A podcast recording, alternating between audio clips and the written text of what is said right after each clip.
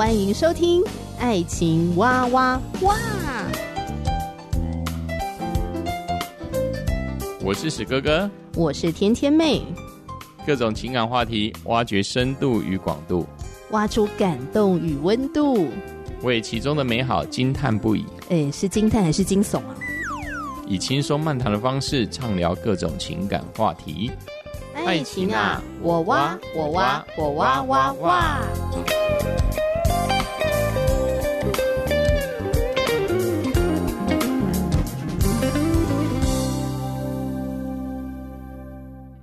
我是你的好朋友，也是你的主持人，我是天天妹。我觉得蛮多未婚的朋友啊，对于婚姻的态度，那种又爱又怕受伤害，向往传说中的幸福，可是又很害怕，要是遇不对人的话怎么办？所以如果真的要跟谁交往，又会马上想到一堆现实的问题。那对于要不要继续交往啊，要不要结婚啊，就会处在一种有点矛盾的状态。诶，我到底适不适合结婚？好，就会有一些疑惑。今天呢，也想要跟大家聊一聊，要不要结婚？犹豫不决的时候，到底该怎么办呢？那我邀请一位我的好朋友一起来聊聊这个话题。欢迎恩平。Hello，各位听众，大家好，我是恩平。恩平，首先要恭喜你结婚了，对，新婚愉快，谢谢。怎么样？那个结婚的感觉如何？我觉得蛮棒的，就是。对我的生命有不一样的突破，也有一些成长，这样子。啊，对，突破恐婚这个部分吗？还是很多哎、欸，很多层面都有不一样的进步，这样子。哦，OK。那你以前会有这种什么适不适合结婚的这种疑惑吗？会有啊，甚至也会有一种疑惑，就是自己交不交得到女朋友。哦，oh. 对，因为我那时候蛮自卑的，嗯，所以就想说这辈子大概应该就是单身吧，嗯，对啊。但是交了女朋友之后，也会想说自己呃到底适不适合结婚，嗯，因为看到自己的家庭，父母的关系好像没有很好，所以就会觉得我真的适合结婚吗？我会给对方幸福吗？哎，这个我真的很有共鸣。我遇到史哥哥，就我老公，嗯，在遇到他之前呢，我基本上是没有谈恋爱的经验的，就是一个母胎单身。哦、那遇到了史哥哥之后呢，跟他谈恋爱，然后就嫁给他了，这样、哦、第一次恋爱，对对对，第一次就成功，对 听起来好像也是蛮有效率的啦。哈，但是我以前呢，就是一种我不是很信任呃婚姻，嗯、也觉得世界上好像不存在真爱这件事情，嗯、也对自己。到底有没有能力去经营婚姻家庭，去经营好关系？我对自己是没有什么信心的。嗯、那这个也跟我爸爸妈妈的婚姻有很大的关系，嗯、因为我觉得他们也没有很和睦。难道我可以做的比他们更好吗？是我觉得好像没办法。嗯，嗯，所以我觉得你刚刚讲那个真的非常的有共鸣。嗯嗯，是。可是你还是脱单啦？对，哦、还是脱单了，还是要恭喜，谢谢 耶。Yeah 所以可以找到一个所爱的人，然后那个人又可以爱你，是，这真的是一件很幸福的事情哎。没错，你跟你的太太是怎么认识的啊？因为我在业余的时候有参加剧团嘛，嗯，就是参加天意剧团，我们就是在天意里面认识的。那一开始刚进去的时候，对他其实觉得只是个团员而已，那时候还没有太多的接触，哦、是直到有一次剧团安排一次的练舞时间，嗯，对，那他那个时候就穿了一套粉红色的洋装，然后我心里面就想说、哦、啊，这也太正了吧，太漂亮了吧，对，所以就那一次就有一个很深刻的印象，然后再加上那时候的练舞的安排有分为群舞跟双人舞。那刚好双人舞对到的对象就是他，所以就心里想说：哇塞，也太也太好了吧，可以跟他一起跳双人舞这样子，也就是有这样子的接触，然后产生了好感。姐妹们打扮是蛮重要的，对。是这样吗？虽然说我们呢，常常都说什么艳丽是虚假的，美容是虚浮的，什么唯有敬畏耶和华，妇女必得称赞，这句话是真理没有错。但是我觉得打扮有时候真的很加分嘛，对不对？对。要不然的话，本来平常都觉得哦，就只是一个异性普通朋友，就那一天他打扮的不一样的时候，你就产生了不一样的感觉了。没错，男生就是一个视觉性的动物，真的是这样。好，所以就吓到他这样。对，哎、欸，你太太是怎么称呼？她叫做小韩。小韩，韩国的韩，对，韩国的韩。OK，小韩，嗯，小韩跟你，你们俩是同辈吗？没有哎、欸，他大我六岁。哦，大六岁。对。哦，那也还好啦。算同辈吗？大六岁，六岁有点差距。因为以现在网络世代，可能两三岁就是一个世代了。呃、对。以后那个世代差距可能又会再更缩短，对，就会又更缩短。可是我真的觉得差六岁真的还好，嗯，呃，所以是他比你大嘛？对，他比我大。但我觉得会打扮的女人呢，不太需要担心年龄啦。我觉得，你们两个认识的时候，你几岁？那时候我三十，他三六。嗯哼，什么时候这个好感强烈到你决定要追求他？应该说我们。这次练舞是为了一部秋季大戏，嗯，叫做《陋巷》，然后前面会有一个开场舞。嗯，那我们在这个过程中就有不断的练习，那就有更多的接触。戏剧结束之后，我们还是成为了很好的朋友，就是每一天都会聊赖，算是有达以上，但恋人未满的状态，聊得很开心，聊得很开心。你要说追求，其实不是我主动追求，我其实算蛮被动的。在赖上聊天的时候，我们会给对方一个称呼嘛？我称呼她为这个灰姑娘。为什么我会这样称呼她呢？因为她工作的关系，必须每一天都要十二点以前就要睡觉了，所以我就觉得她很像童话故事里面的灰姑娘，必须十二点就要赶快离开，不然的话，对，就会现出原形。所以我们就互称灰姑娘跟王子这样子。那直到有一天，他就？我是听不下去。现在想想还蛮恶心。就是你们两个自己乐在其中啊，我觉得乐在其中，就是很享受，因为那就是彼此的一种昵称，属于你们两个之间的啊。没错，也是蛮浪漫的啦。对。那直到有一天，他在赖上，他终于觉得受不了了。他觉得这种暧昧的关系，他不想要持续这样子暧昧的关系，所以他就问了，就是他就说。不知道王子对灰姑娘有什么样的感觉哦，对，非常好，直球。对，那那我想一想之后，我就想说，好吧，那我就趁势约他出来看个电影。嗯，对。那当天出来看电影的时候，其实那时候我们并没有就是马上决定要在一起，只因为他做了一个动作，他伸出了他的手。我以为他要跟我牵手，你知道吗？没有，他说请给我两百块，刚才那个电影票钱。不是，实际上是他他举手的动作是假装他拿着麦克风，嗯，想要问我说我们到底要接下来我们要去哪里？对，去看电影，要去哪里看电影这样子。哦，但是我就误会了，然后我就牵起他的手，然后我们就这样子在一起了。哦什么意思？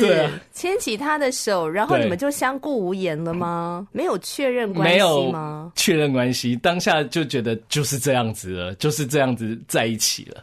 嗯，不行，等一下，不行，是我个性太理性了吗？亲爱的听众朋友，请来评评理。如果一个男生只是单纯握着你的手，然后不跟你确认关系，你可以接受哦。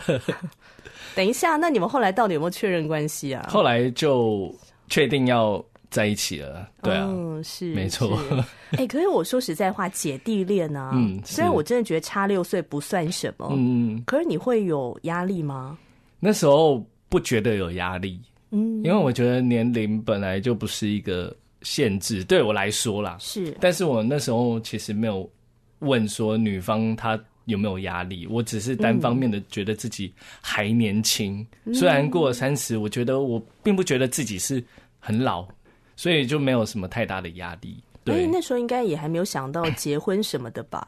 没有诶、欸，没有想到要结婚。虽然交往是的确是以结婚为前提，嗯，但是并没有想说要很快就走入婚姻。哎、欸，我很好奇哦，你们天意团圆啊，谈恋爱是可以自己私底下进行，嗯、还是他是需要报备的？私下进行，不一定要报备。哦，好好好，没有那么严格。我可以想说，哎、欸，团员们自己私底下不要在那边，因为要是两个分手的话，要是之后两个都不来服侍，就完蛋了。就是他们可能会关切啊，或者什么的，非常关切哦。哦，真的，他们就很关心你们、嗯、对交往的状况。嗯，对，OK，应该是带着一种祝福吧，觉得哎、欸，我们这个团里面，嗯，诞、呃、生了一对情侣这样子。然后你们刚好又在那个戏剧当中，好像是演一对情侣嘛？对，那个时候其实跟我交往的状况也很像，剧情的状况其实就是姐弟恋哦。对，那就是不小心把女方的肚子搞大了，就是在剧当中，在剧当中就逼得必须要结婚，嗯、必须要负责。但是到了结婚当天呢，在剧中我就成为了一个落跑新郎哦。对，就不想要。面对不想要结婚，嗯、不想要负责，是对。看你的故事，你跟小韩恋爱了一段时间之后，你也快要变成落跑男朋友了。真的，跟剧中也蛮像的。到底发生什么事？呃，就是交往了一段时间，就觉得他不是我想要的那个人。怎么说啊？对啊，就是，嗯，我只能说是男人的肤浅，没有啦，只有我肤浅了。你不要，你不要学成龙的那一句话。我只是犯了全天下男人都会犯的错，然后把所有人都一起拖下水。对，不好意思，各位男性的听众，我是说我自己肤浅，就是因为觉得她就不够漂亮。嗯，因为我那时候的工作就是在故宫上班嘛。嗯，那时候就可以看到很多的游客，各式各样的美女。对，甚至自己的身边的环境，就是同事，大部分都是女生。嗯，对，所以就会产生一种比较的心态，嗯，就会觉得说自己的女朋友不够好，不够漂亮，嗯，心境就有一些变化，就开始对女朋友冷淡这样子。嗯嗯，嗯，对啊。心里面会不会有一种挣扎的过程？就是好像一方面又觉得说不行，我是个基督徒，嗯、我专情这样子，会耶，可是又又又很难不去在意这个点。对，真的是会蛮挣扎的，嗯，信仰跟现实开始在拉扯，其实蛮痛苦的。嗯，就我相信不会只有恩平面对这个挑战，嗯，我相信这很多人都会面对的挑战啊，特别是那些老夫老妻，可能常常都在面对这个挑战，欸。头一张脸孔 这样，对呀、啊，而且你跟他吵完架之后，你还不能离开他，你还要回家，然后跟他同住一个屋檐下嘛。对，所以是开始慢慢有一种分手念头，对，开始产生一种想要跟他分开的念头，嗯、但是却不敢提分手。嗯，对，因为怕自己会是个坏人、嗯、啊。对，因为我觉得很多人的。观念应该就是先提分手的那一方就是个坏人。等一下，所以你是打算用一个摆烂这个套路，然后让他提？对，我那时候真的是有这样的想法，就是说，好，我如果这样冷淡的话，对方会不会就是受不了而提出分手？那他有提过分手吗？他有提过分手，但是我又没有下定决心跟他说，好，那就拜拜。Why? Why? 没有。因为一方面是他的感情路一路走来，其实也是遇到了很多不好的人，所以我就觉得说，如果我跟他分手的话，我会不会也是也是坏人？就算他提分手了，我还是会觉得我是个坏人。对，再加上刚刚有说到我们是在剧团认识的，对，那分手了之后会不会就完了？就没有办法继续待在剧团里面呢？因为看到了有太多的例子，就是说分手之后，他们就没有办法继续在那个团体之中，嗯，或者是就是没有办法在同一个教会聚会了，势必有一方必须要离开，对。对啊，那也会要面对就是别人的眼光，所以就有很多的挣扎在我里面，导致我自己不敢提分手，就算对方提分手了，我也不敢答应，好难哦，对，真的很难。那你们两个在那边陷入焦灼的时候，嗯、旁边的那些哥哥姐姐们，他们应该看得出来吧？对啊，就是剧团非常有感觉，就是说他们也知道我们在挣扎之中。嗯，那他们也有问说，你们到底要不要结婚呢、啊？你们不结婚的话，是不是要想清楚了？嗯、是不是该分开了？嗯，对啊，甚至剧团以外，像是教会的朋友，嗯，教会的阿姨叔叔们也开始会催婚啊，说。交往那么久了，怎么还不赶快结婚？所以那时候交往多久？已经交往了快七年了。然后大概多久的时候，你已经萌生出分手念头？交往一年后就开始有这种分手的念头，就陆陆续续这样反反复复，然后就这样拖了七年这样子，没错，真的也到了七年之痒的这个时间 哦，还不赶快做一个决断这样子。七年嘛，三十岁你开始谈恋爱，所以三十七，然后小孩又大你六岁，所以他已经四十几岁了。没错，就一个女孩子来说，我觉得不要管子宫那一套，就不要管生育年龄那一套啦。对，但是我还是要讲，女孩子确实会比男生比较有结婚的那种年龄压力。对，那时候我觉得我自己还蛮不懂事的。就会拿出圣经的例子，像沙拉的例子，我就跟对方说，撒拉年纪都那么大了，都可以，你看她都停经了，对，都可以生小孩了，你有什么好害怕的？然后就觉得现在想一想，真的觉得自己怎么那么自私，那么不懂事啊，嗯，真坏，嗯，就是把上帝的话拿来做一个什么挡箭牌 还是什么东西，没错，所以就一个拖拖拉拉的状态这样子。对，当时候的不想结婚，我想我们在开场的时候，恩平也稍微有跟我们聊到嘛，就是你内心有一些挣扎啊，然后看到爸爸妈妈的婚姻也不是很顺利，嗯，那自己到底有没有办法经营好这个婚姻呢？可是不结婚的话，那要分手吗？好像又不想要当坏人这个角色，对，所以就整个人就是非常卡这样子。那到底这个卡是怎么疏通的？你是怎么样可以跨过这个障碍啊？交往七年了嘛，这七年来，其实我虽然一直在陷入挣扎之中，但是我还是有持续的祷告。嗯，既然分不开的话，就求神帮助我，让我能够更多的爱他。嗯，对，更多的看他的优点。嗯，对。但是那七年虽然有这样祷告，我觉得没有太多的突破。直到二零二二年的时候才开始。嗯，对不起，不知道这集节目播出，太座听到这一段到底会不会俩公 生气，想说是怎样？我没有其他优点，是不是？等一下，我觉得先来数算一下太座的优点，不然的话，我真的觉得你会那个到时候会跪算盘。所以我现在要说，对，你先数算一下她的优点.因为她一定是一个很多优点的女生啊，对，你才会娶她嘛。没错，我觉得他的优点哦，他其实蛮顾家的。现在结婚之后，他就是很常会下厨，嗯，对，他的厨艺蛮好的，他的手很巧，嗯，他可以做各式各样的手工，哦，或者是画画，做一些、嗯、做一些卡片，或者是。出去办活动的时候，需要有一些手作物品的时候，他都会帮我去完成，对，让我能够把一些东西送给这些朋友们。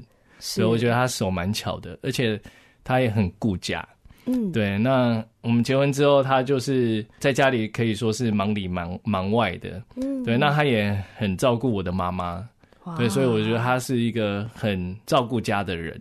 很适合结婚呢，对他，他很适合结婚，而且他很憧憬要结婚，嗯、只是因为我在那边拖拖拉拉，嗯、没有做决定这样子。嗯、是，对，我觉得感谢上帝啦。也许时间还没有到，嗯，嗯也许你就是要得到快要进入棺材的时候，你才想说好，我要苏醒这样子。然后你刚刚有提到说你是基督徒嘛，所以其实，在交往的过程当中，即使没有自己想象中这么顺利，你还是持续的在祷告。对，所以是在祷。祷告当中，想法发生转变吗？对，就是在二零二二年的时候才有一些转变，嗯，因为他也下达了最后的通牒了。哇，对，因为他说再不结婚的话，我们就分开吧。嗯，对，但是他那时候的说法是这样子，就是说他是一个很憧憬要结婚的人。嗯，从刚开始交往的时候，他就已经很憧憬要结婚了。嗯，对，然后我们也。在这七年当中，陆陆续续参加了非常多的婚礼，朋友的婚礼。嗯。那他从憧憬到渐渐的失望，为什么最后新娘不是他？嗯，对，而且他也也想要生小孩，所以他那天就就说，他也憧憬自己能够当个妈妈。到现在，他已经不觉得他自己能够生育了。嗯，所以我觉得很对不起他。那那一天是一个晚餐的过后，我们走在一个公园，聊到这件事情。以往他要跟我聊结婚的事情，其实我是蛮逃避的。他聊到这件事情的时候，我都是沉默不回答。那那一天呢，我就有跟他讲自己的想法，讲完之后，我们就各自离开了，然后我就独自坐在那个小公园的长椅上面，在那边思考，说我到底要不要结婚，然后也做了一个祷告。我就想说，他对我也很好。有一段时间，我其实是蛮忧郁的，蛮低潮的。那他也不离不弃的陪伴着我。那我有什么理由？这么好的一个女生，我有什么理由跟她说分手呢？所以，于是我这就在那一天就下定决心，就是说，好，那就我们就结婚吧。嗯，对。那转念之后不会又啊陷入后悔？一开始其实真的还是会挣扎。嗯哼，对。但是我已经已经算是下定决心了啦。嗯，就是也求神帮助我能够坚定这样子的一个想法。对，嗯、但是就像你说的，还是会有一些后悔，但是不会像过去那么样的嗯强烈。会不会有些女性听友已经在那边谴责那个什么渣男了？对，我是个渣男，你竟然用这种心态去结婚，你干脆不结婚好了。可是我觉得，我觉得恩平你很勇敢呢，是你很勇敢的揭露你自己内心很真实的想法。对啊，对啊，不想、嗯，因为我相信。也有很多的人在结婚之前，他内心是很挣扎的，嗯，即使婚后他还是会陷入挣扎。对，可是我觉得每一次在挣扎当中，就是考验我们能不能够再继续做正确的决定。嗯，也就是说，我会挣扎没有错，但我祈求上帝帮助我学习更多爱我的另一半。对，我每一天都学这个功课。嗯嗯，哦。人生风浪真的很多啊，嗯，诱惑也真的很多啊，对，真的，所以每一天都要做这个决定的。嗯、谢谢你这么勇敢的自我表白。对，OK，哎、欸，所以那你后来是有跟他求婚吗？哎、欸，其实我们没有，我没有跟他求婚呢。哦，对，因为我觉得求婚它是一个，对我来说啦，对我来说它是一个秀，它是一个表演。嗯，我更注重的是我的行动。嗯，对，甚至就是在我们结婚当天的时候，我们有说誓词。嗯，对，我觉得那个誓词是蛮重要的，就是可以检视我未来对他的态度、行动。所以我觉得，因为我真的没有很想要求婚，嗯，因为我觉得事后的行动是更重要的。OK，对，那小韩也可以接受。可以，呃，我不知道他能不能接受。他会心里面那边 默默说：“为什么我没有？”有哎、欸，他应该有有默默过。那你要不要之后你们的什么结婚什么周年纪念日？好，那你就跟他求婚一下好了。啊，对，再给他一个 surprise。对呀、啊，对呀、啊，吼、嗯，就是有一个仪式感，或许会让他觉得嗯，嗯，很被爱的感觉，这样子。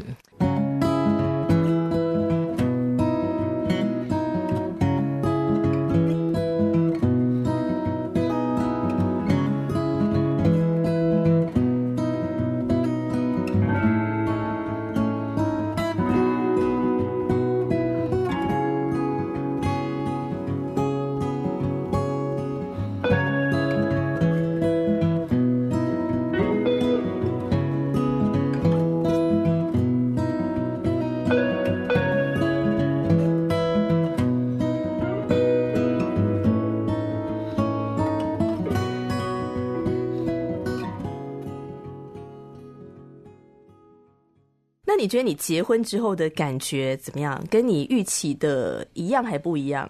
跟我预期的不一样，嗯，就是比我想象中的还要好。嗯、对，因为我觉得我的生命又更加的突破，又更加的不一样了。嗯嗯，嗯对啊，嗯。那我们接下来先就来谈谈你的不一样好了。好，啊、好，因为原本你是蛮害怕的嘛，也是比较没有没有信心这样子、嗯、啊。可是婚后呢？哎、欸。发现说结婚真的帮助你生命成长跟改变呢？对，好不好？你谈一谈有哪些的改变？好，结婚之后，我觉得我对我太太的态度不像过去那样子的冷漠。嗯，对，嗯、呃，我们的关系也更加的紧密了。嗯，这样的改变其实就是团员他们其实看得蛮清楚的，因为真的是差蛮多的。嗯、就是现在就是真的会。那个亲密感是团员他们看得出来的，嗯，对，他们觉得我对他的态度变得不再一样，对啊，而且在结婚之前，其实我是一个刚刚有说到对他冷漠嘛，而且很难找到人，很常搞失踪。哦，对，常常他打电话来，我都不接电话。你就是那个消失的恋人，消失的恋人。对，那现在我做任何事情、做任何决定，我都会问他。然后现在也很好找到人，只要他打电话来，我都会接电话，然后跟他、哦、对做任何事情，我都会先跟他讨论，先跟他报备。嗯，对啊，现在也很好找到人，因为在手机它有定位。没有啦，开玩笑的，我们不会去看那个啦。虽然有定位，对，哦，所以算改变很大哎。对啊，对啊，嗯，因为通常好像是婚前找得到人，婚后比较找不到 啊，真的是这样子，就是出去就当做他不见了这样。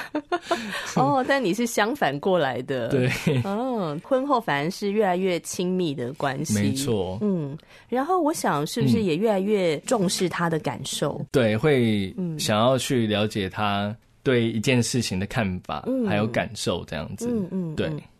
那还有什么改变吗？就是家庭观念吧。家庭观念。对，在这之前，其实我对家庭的观念其实是蛮薄弱的。嗯，因为从小的原生家庭，父母关系是相当冷漠的嘛。嗯，所以也导致我其实跟家里的关系也是非常的冷漠。嗯，那家对我来说就是一个那时候就觉得是一个旅馆，就是。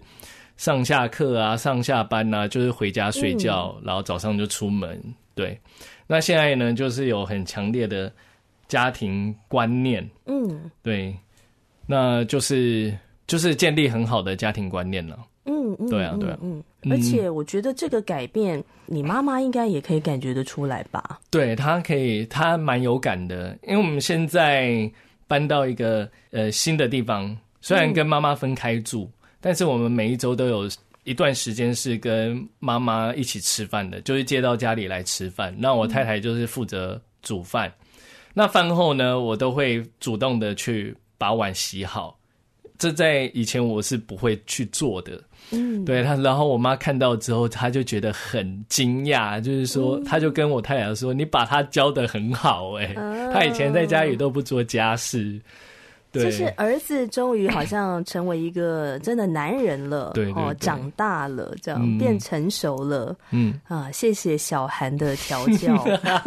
当然，上帝是最大的功臣，嗯、对不对？没有上帝把你们两个放在一块儿，这事也很难成啊。没错，嗯。